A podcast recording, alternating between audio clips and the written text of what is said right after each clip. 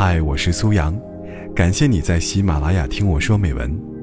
微信搜索“听美文”三个字，关注我的个人公众号，在那里可以获取每期录音的同步图文，同时也可以了解我更多。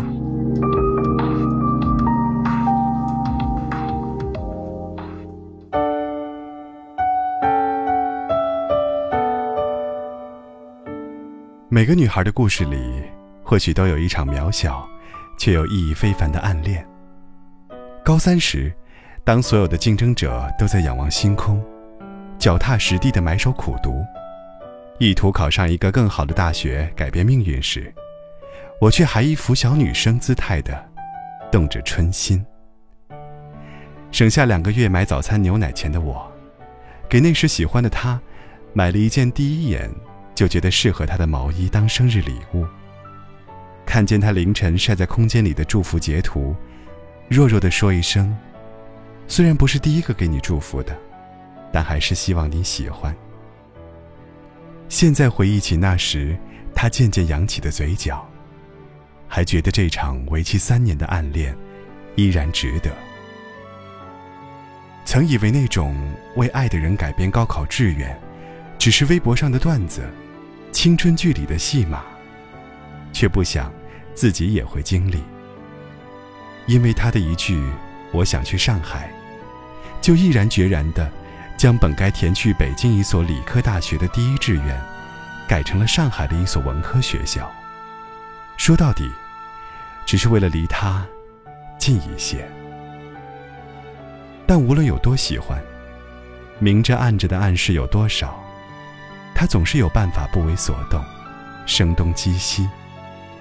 不知不觉间，这个人，这段故事，却也成了心里最大的秘密。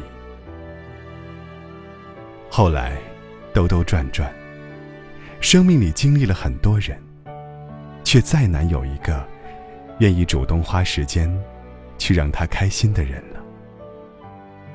大学室友四年谈了四个对象。却总是在一个月以内恢复生机，投入下一场桃花。我既羡慕他小强一样的恢复能力，却也感慨，是否真有一个曾被真心相待？没有什么比一个人愿意为你花费时间更令人感动的事了。凡复世间，什么都能够被代替。什么都能够拥有，但唯有时间，我们抓不住，也没办法掌控。它就那么一天天、一月月的流逝，看遍了我们从青春到衰老。而这些时间里的年轮里，藏着我们走过的路，爱过的人。